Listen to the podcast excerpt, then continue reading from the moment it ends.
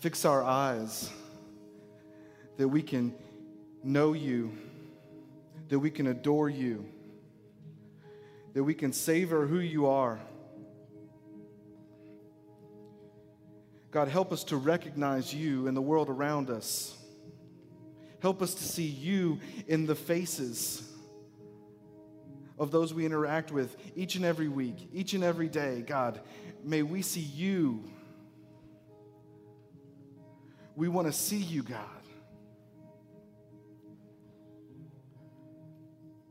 Lord, we thank you that you have overcome that you have overcome sin, that you have overcome the grave.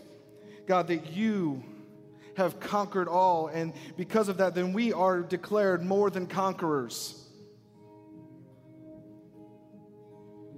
Because of you, our burden has been lifted. Because of you, we can claim victory.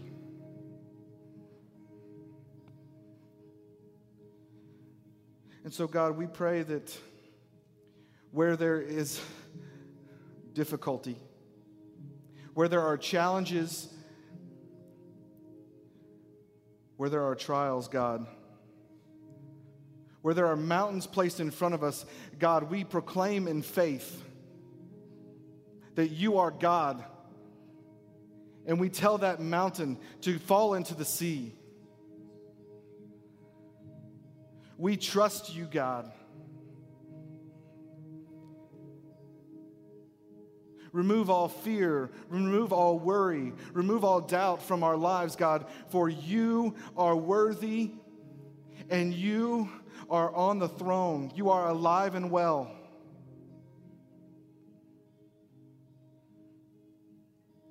God, we pray this morning specifically that where our minds tend to wander, where our hearts might be consumed with things that are not of you, God, we pray that you would remove them. We pray that all barriers would be taken down, that we might see you, that we might respond to you. Holy Spirit, we invite you to change us. We invite you to transform us. We invite you to remake us.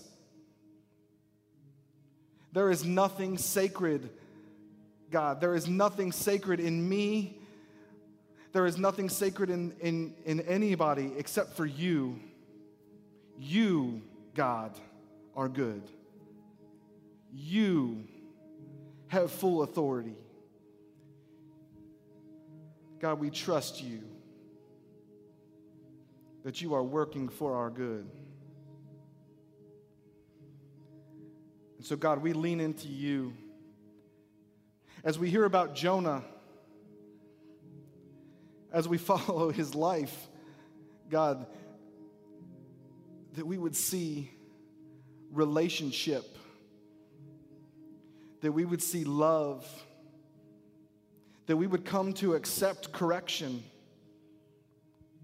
Because, God, you have plans and purposes that are far beyond what we can even imagine.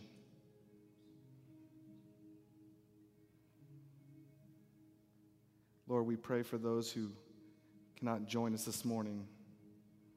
We pray that you would bring healing, that you would bring comfort to those who are sick.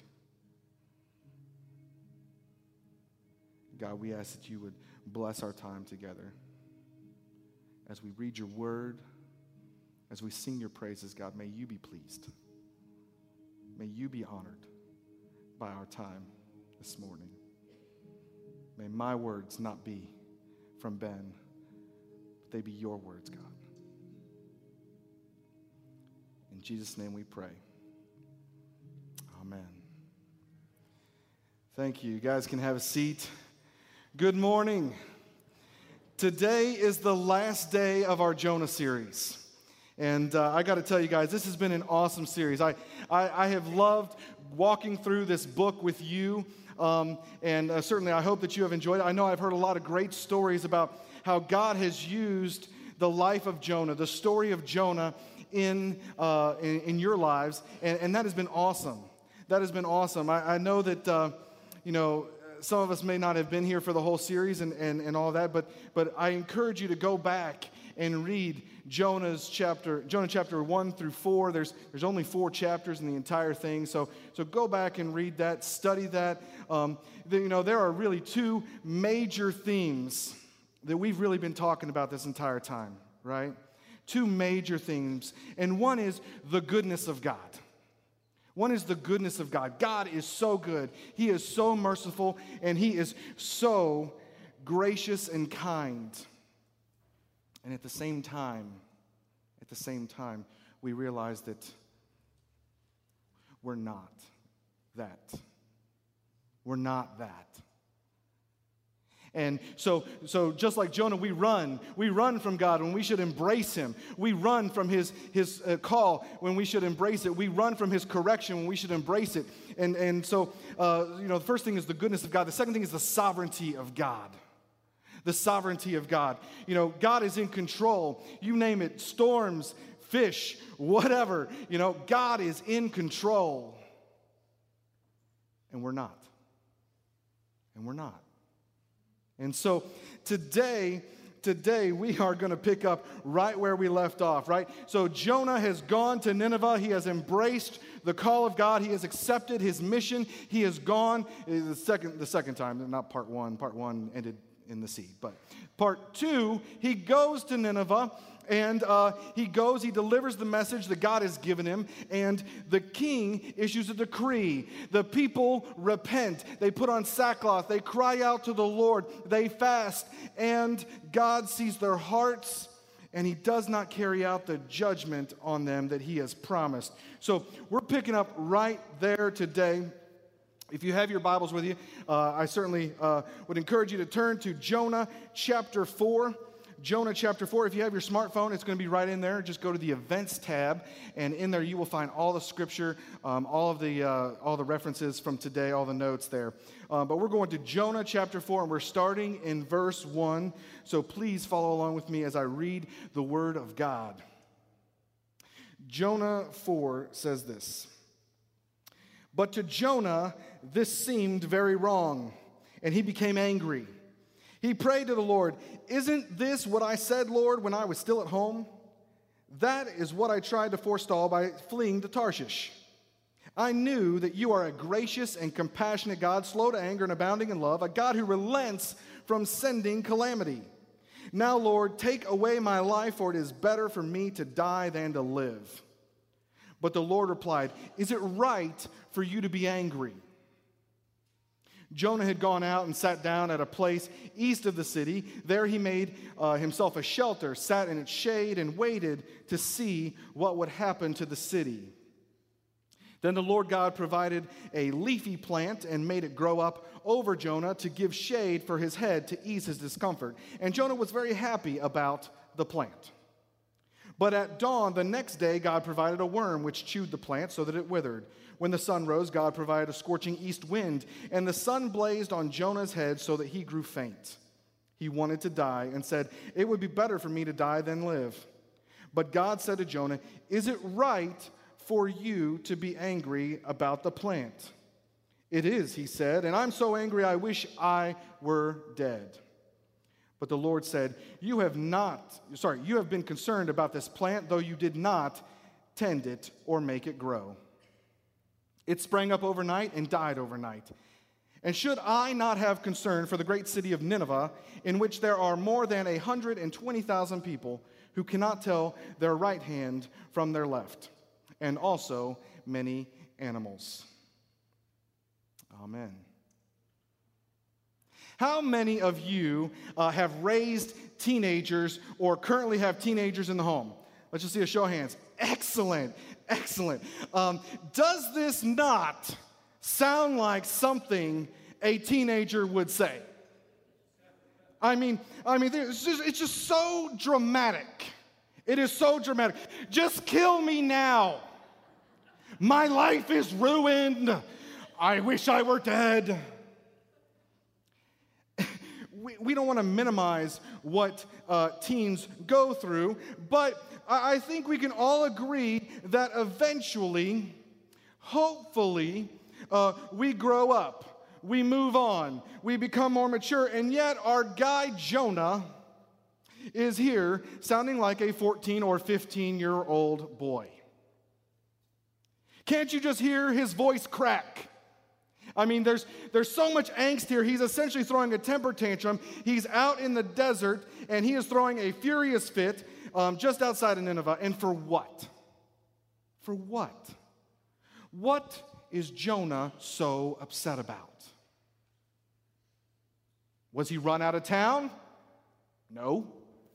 Was he mistreated in some way? No. The mission that he was sent on went swimmingly. Truly, from what we can see, he obeyed God. He went to Nineveh. He delivered the message that God called him to deliver, and the people responded. They believed God. They repented of their sin. They prayed to God for the first time ever in their lives, and it would seem that this mission could not have gone better. Except, except perhaps what Jonah was running from in the first place. See, it would seem that there would be success. He would hang the banner and say, Mission accomplished, and yet Jonah, I remember now what Jonah was so upset about. He didn't want them to be saved. That's what it was. And even though Jonah did what God wanted him to do, Jonah did not want what God wanted. Even though Jonah did what God wanted him to do, he didn't want what God wanted. And so we are here inter, uh, watching this, this, this really awkward interaction between Jonah and God. It's really awkward at this point, much like a screaming child and a parent in a store. Uh, I think we've all seen it. Maybe we've been there. But, uh, you know, this one is between Jonah and God, and it's almost like Jonah thinks that God exists for him instead of the other way around. It's almost like Jonah thinks that God exists for him. This is the old Jonah. I mean, you'd think that the man would be changed after that whole fish incident. Truly, I mean, you would think that the guy would be different, but I guess old habits die hard, and so Jonah is slipping back into his old ways. I mean, don't you just want to step in and help a brother out? Don't you just want to step in, be like, yo, Jonah, you better check yourself. Check yourself before you wreck yourself. You want to be like, know your place, Jonah. Know your place. I mean, don't tell me that God's word isn't alive and active. I mean, this is real life stuff here. Sure, we haven't walked a mile in Jonah's shoes. I mean, we haven't been in the belly of a fish or traveled to Nineveh filled with 120, 20, sorry, 120,000 people or whatnot. But, like, I mean, there are many times where we haven't gotten what we wanted many times that what we wanted to happen did not happen. And so there were times that we thought, man, I deserve better than this. I deserve better. I mean, we've all experienced that moment where we're like, man, our good God, our good God has given me something other than that. I mean, maybe you thought to yourself, maybe you're like, listen, I'm a Christian. I go to church on Sundays. I tithe 10% of my money. I mean, how about a little consideration on your part, God? Or maybe you're like, you know what? I have rights. I have rights. I have free will. I did this for you, and now you're doing this for me. I think if we're honest, I think we've thought it. We've maybe even said it. I mean, I love Scripture because God's Word, God's Word and the power of the Holy Spirit, God's character is revealed to us. But, but not just that, our hearts, our hearts are revealed and our minds are renewed. And so, this passage, God is telling Jonah, He's like, know your place. Know your place. See, first, we got to know this. We got to we got to know your place that you are under grace okay? Know your place is under grace, all right? God gave Nineveh grace. We, we said the last verse of Jonah chapter 3, here's what it says When God saw what they did and how they turned from their evil ways, he relented and did not bring on them the destruction he had threatened. Grace, by definition, is an undeserved gift. All right? It's this undeserved gift. It is a pardon when a guilty verdict has been earned. It's a pardon. It's mercy shown when judgment is deserved. And that's what made Jonah so mad. That's what made him so mad. He's angry. He's like, That is so like you, God. I mean, I knew you were going to do that. You did the very same thing that I said you were going to do, and that's why I ran to Tarshish. And Jonah's right. Jonah's exactly right. God's character does not change. I mean, take a look at Psalm 86. It says, But you, Lord, are a compassionate and gracious God, slow to anger, abounding in love and faithfulness. Psalm 103, the Lord is compassionate and gracious, slow to anger, abounding in love. Psalm 116, the Lord is gracious and righteous, our God is full of compassion. Psalm 145, the Lord is gracious and compassionate, slow to anger, and rich in love. You think he doesn't know that? Jonah says, I know exactly who you are, God. I knew, he says in Jonah chapter 4, verse 2, I knew you are gracious and compassionate. You're slow to anger, abounding in love. You're a God who relents from sending calamity. I know you. You couldn't help yourself, God. That's who you are. And yet, God is like, I know you. I know you. You couldn't help yourself. I know you, Jonah. Know your place. See, Jonah, in his pride, could not see that he was under God's grace. In his pride, he couldn't see it. Jonah is out of line. Jonah's out of line, and the same grace that God showed Nineveh is the same grace that God had shown Jonah. And yet, here he is, and he thinks he's better, and he doesn't recognize it. He doesn't think that he's, I mean, by, by all means, he is Jonah, and they are by far not like me. They're different. And yet, what he doesn't see is he disobeyed God. He had sinned. He was in need of forgiveness. And the people of Nineveh, had disobeyed God. They had sinned. They were in need of forgiveness. Jonah couldn't see that they were the same. Jonah's all upset that God has allowed more people, no, that's not right. Uh, different people, no, no, that's not right. Those people. Jonah is upset that uh, God is saving those people. And so he's like, God, just kill me now. Kill me. I mean, I it would be better off not being in this world living with those people. I mean, it's dramatic, but it gets the point across. He didn't want them to be saved. He didn't want God to love them. God can't possibly love Jonah and his enemy, right? God can't love us both, can he? I mean, we're the same way. We don't go around saying that we're better than other people, but we just don't want to be included in certain groups. We don't want to be uh, labeled under the same category or, or included along with um, uh, some, some people. Don't lump me with those people. I'm not like that. Yeah, I am. Yeah, I am. That's, that's what we are. We aren't above it, we are under God's grace. We're not above it. I need it, you need it, they need it. We're all in need of God, and it's a good thing that He is gracious. It's a good thing He is compassionate. It's a good thing that He is loving because we all need it more than we'd like to admit. See, many times we get, we get all upset at God for not carrying out judgment on someone's uh, we'll call them Saturday night sins. And yet God has not carried out judgment on my Tuesday sins. Many times we get upset that God did not follow through. God, the penalty for sin, boom, right there. You know, and and yet God didn't do that for me. I mean, praise God that you and I are forgiven and that we are shown grace when we are deserving we are deserving of wrath. But let's not make that into an excuse to withhold love and forgiveness from others.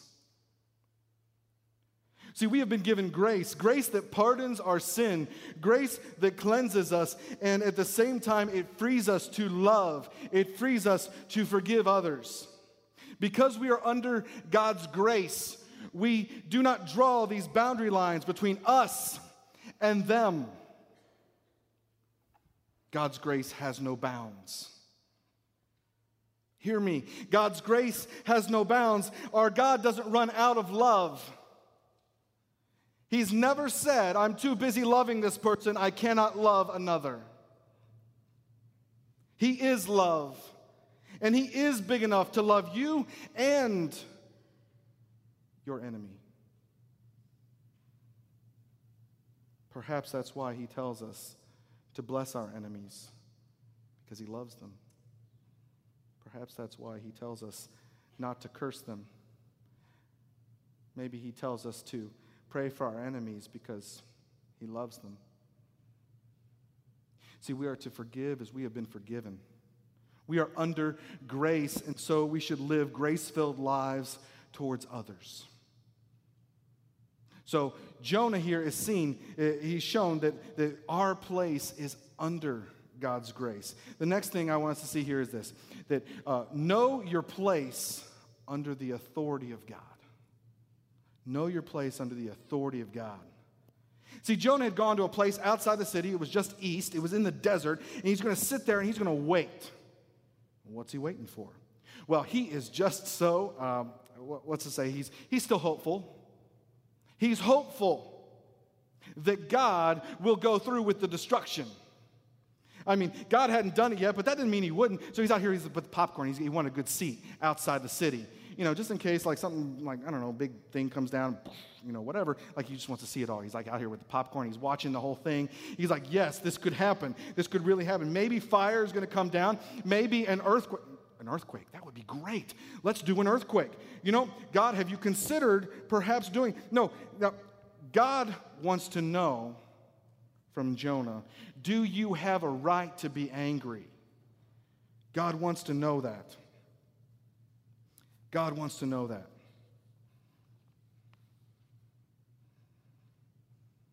And so Jonah goes out.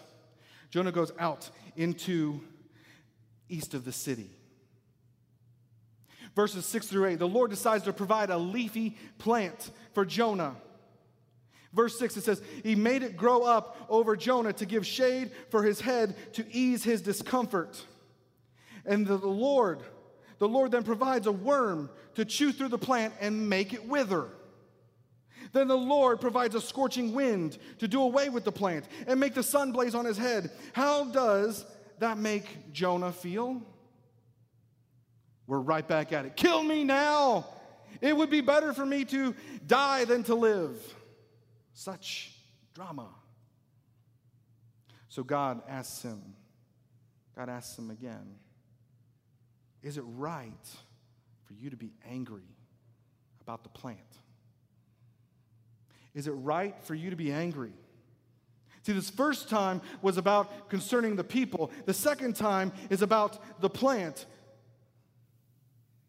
Jonah, do you have a right to be angry about the plant? See, the plant was merely an object lesson to teach Jonah The plant was merely a lesson to correct him. God has Jonah right where he wants him, under his authority. Under his authority. Sure, Jonah can be upset. He can be angry, but should he? But should he?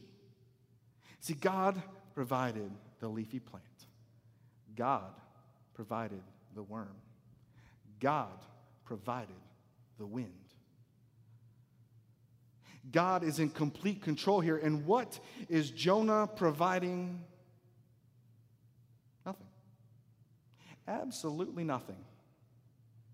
I mean, I'm surprised God didn't bust out with the uh, you get what you get and you don't throw a fit. I mean, that is, that is kind of surprising.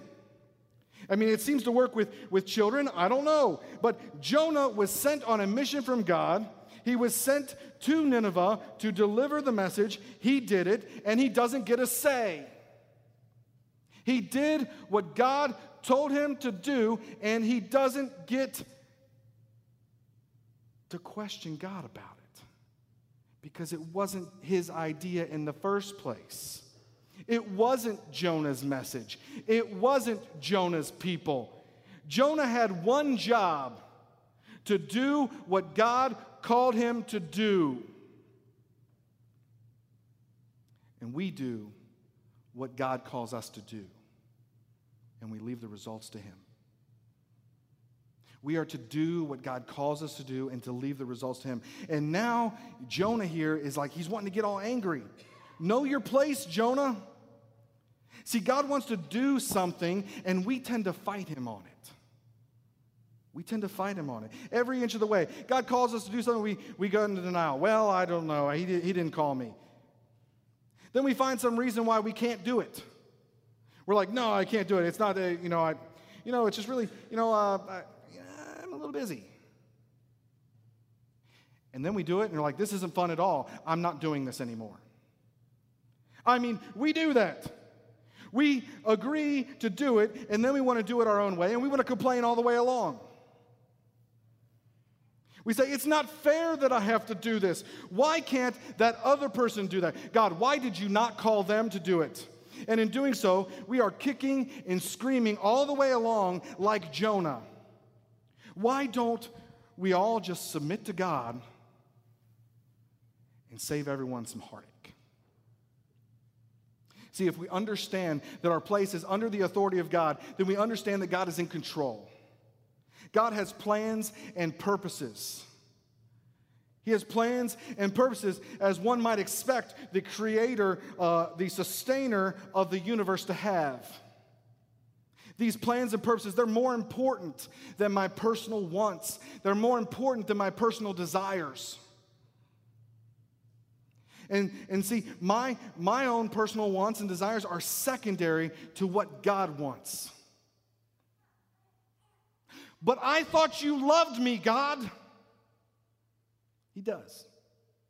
He does. He does love you, and He loves me. But as our Father, He wants what's best for us. And that means submitting our will to His because God is considerate. God, God will consider our wants and desires. I mean, that's why uh, Psalm says, uh, Delight yourself in the Lord, and He will give you the desires of your heart. Take delight in the Lord, He's going to give you those desires. But that doesn't always mean getting what's on your heart's wish list. That doesn't mean that. Sometimes getting the desires of our heart means getting something better or changing my heart to be something different. Like any good parent, God considers our wants and desires. And like any good parent, He will ultimately do what is best, even at the risk of our own comfort, our own safety, and not even getting what we want sometimes. Our God is in control. He's in charge. The prophet Jeremiah gives us a glimpse of this uh, in Jeremiah 18. All right, here's what, here's what the Lord tells Jeremiah to do. He says, Go down to the potter's house, and there I will give you my message. So I went down to the potter's house, and I saw him working at the wheel. But the pot he was shaping from the clay was marred in his hands. So the potter formed it into another pot, shaping it as seemed best to him. Then the word of the Lord came to me. He said, Can I not do with you, Israel, as the potter does, declares the Lord? Like clay in the hand of the potter, so are you in my hand, Israel.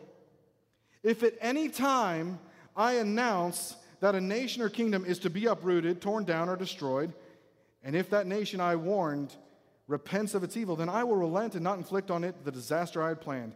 And if at another time I announce that a nation or kingdom is to be built up and planted, and if it does evil in my sight and does not obey me, then I will reconsider the good I intended to do for it. Man,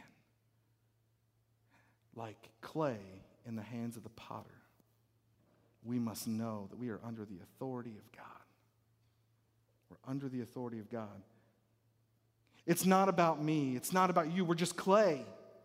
We're just clay. God is working on us. His fingerprints are all over us. We can fight him, which I think we can all agree is just going to be pointless. Or we can submit to him. Frankly, God is going to win. He's never not going to come out on top, and so we are under that authority. His ways are better than my ways. His plans are better than my plans. His purposes are better than my purposes. And if I truly believe that, then I can go ahead. I can go ahead and lay down my own personal wants and desires on the altar of sacrifice and say, God, whatever you want from me, whatever you want from me, God, I'm not going to fight you. I will surrender. I'm going to surrender my life to you because your love is better than life. And so we know our place is under grace and we know our place is under the authority of God. The last thing I want us to see today is that our place is under God's care. Our place is under God's care. See, the book of Jonah ends with God having a discussion with Jonah, correcting Jonah. He says, You have been concerned about this plant, though you did not tend it or make it grow. It sprang up overnight and died overnight. God's like, It was my plant. It was my plant. I made it grow. I tended it. I nurtured it. I made it grow miraculously overnight. And I made it go away overnight. I give, I take away. Now remind me again what you want to tell me about my plant. Exactly. He says, Should I not have concern for the great city of Nineveh, in which there are more than 120,000 people who don't know their right hand from their left hand? What do we know about plants and animals? God's the one who created them, God's the one who knows them inside and out. And who is Jonah that he should tell God who he should and should not care about? See, Jonah wants to tell God that these people, they are acceptable. These people, they are worth loving. These people here, yeah, they, they totally deserve grace. These people over here, no. These people are not acceptable. They are not to be accepted. Do not show them mercy. Do not be gracious to them. And most certainly, above all, do not love them. See, when we recognize that we are under God's care, then we must understand that God does not show favoritism. There is no favoritism. He loves all those He has made. He loves His creation. Yes, that means you and me, but that also means the names that you and I choose not to utter. You know what I'm talking about. But God sent His Son Jesus because He so loved the world, the whole world. Psalm 145 9 says, The Lord is good to all he has compassion on all he has made. A few verses later, the psalmist writes, The eyes of all look to you, and you give them their food at the proper time. You open your hand and satisfy the desires of every living thing. The Lord is righteous in all his ways and faithful in all he does. The Lord is near to all who call on him, to all who call on him in truth. The Lord is near to all who call on him. We said last week that God looks at the heart. And if God deems someone acceptable, then who am I? Then who am I to say that they're not? If God loves someone, then shouldn't we also love them? If we are under God's care, then that means that our great God has plenty of room under there. And just like the leafy plant, we are under this great tree of life. And God says, There is plenty of room under there. Love those whom I love. See, there's an interaction in the book of Job where God is calling out Job for this very thing. He's all like, Where were you when I made the world? If you're so smart, then tell me how I did it. Where were you when I created this and that? God is putting Job in his place. And then God says this He says, Do you hunt the prey for the lioness and satisfy the hunger of the lions when they crouch in their dens or lie in wait in a thicket? Who provides food for the raven when its young cry out to God and wander about for lack of food. See, God is the one who's busy running the world while you and I are here complaining. God is the one who is busy taking care of the lioness and the lions, the ravens and their young. We do not worry about tomorrow because God even takes care of the birds. And so we know our place is under God's care. And when we realize that, we have a peace. We have a peace knowing that God is going to meet our needs. We have no fear knowing that God will take care of us. But at the same time, at the same time, let's rid ourselves of all pride, of arrogance, of selfishness, because we know we're not the ones doing the work. We do not need to provide for ourselves. God gives and He takes away. We do not sustain ourselves. God is the sustainer. We do not grow in the Lord because of anything we have done. God causes us to grow. He is the author and perfecter of our faith. In life, life is just simpler when we understand how great our God is, how He's so big, and so strong, and so mighty, and we, we're so not. When we know our place is under God's grace, when we know our place is under God's authority, when we know our place is under God's care, then we are free to be who He made us to be, to live lives full of purpose and power in the name of God who is mighty to save. Will you pray with me? God, we thank you for this great love.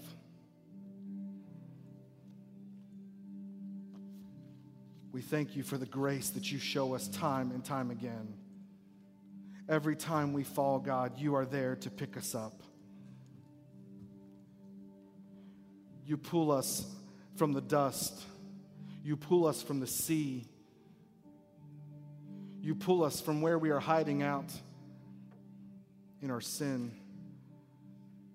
God, sometimes we're so ashamed. You, you pick us up.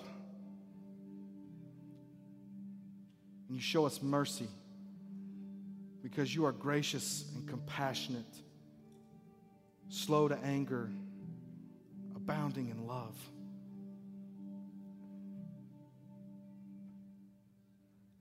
God, we thank you that we are under your control. We are under your hand. We don't have to worry. Your care, your concern for us. It's so undeserved, God. But we thank you that we don't have to be anxious about anything.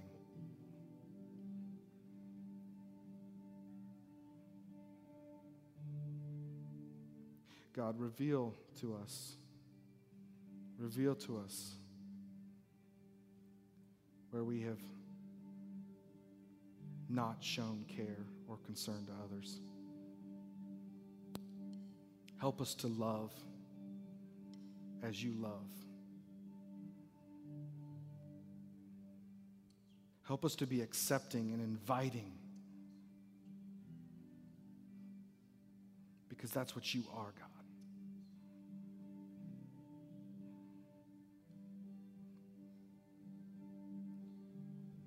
We thank you for the gift of your Son, that through him we have life life to live out calling, life to live out purpose and mission.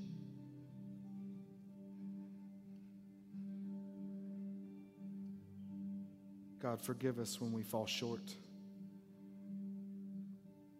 We give thanks to you that we don't have to earn your love. We don't have to earn your protection.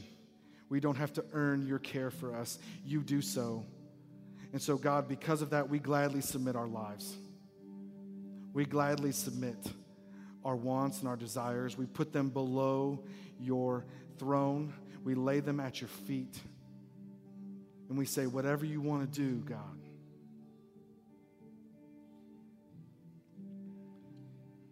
Thank you.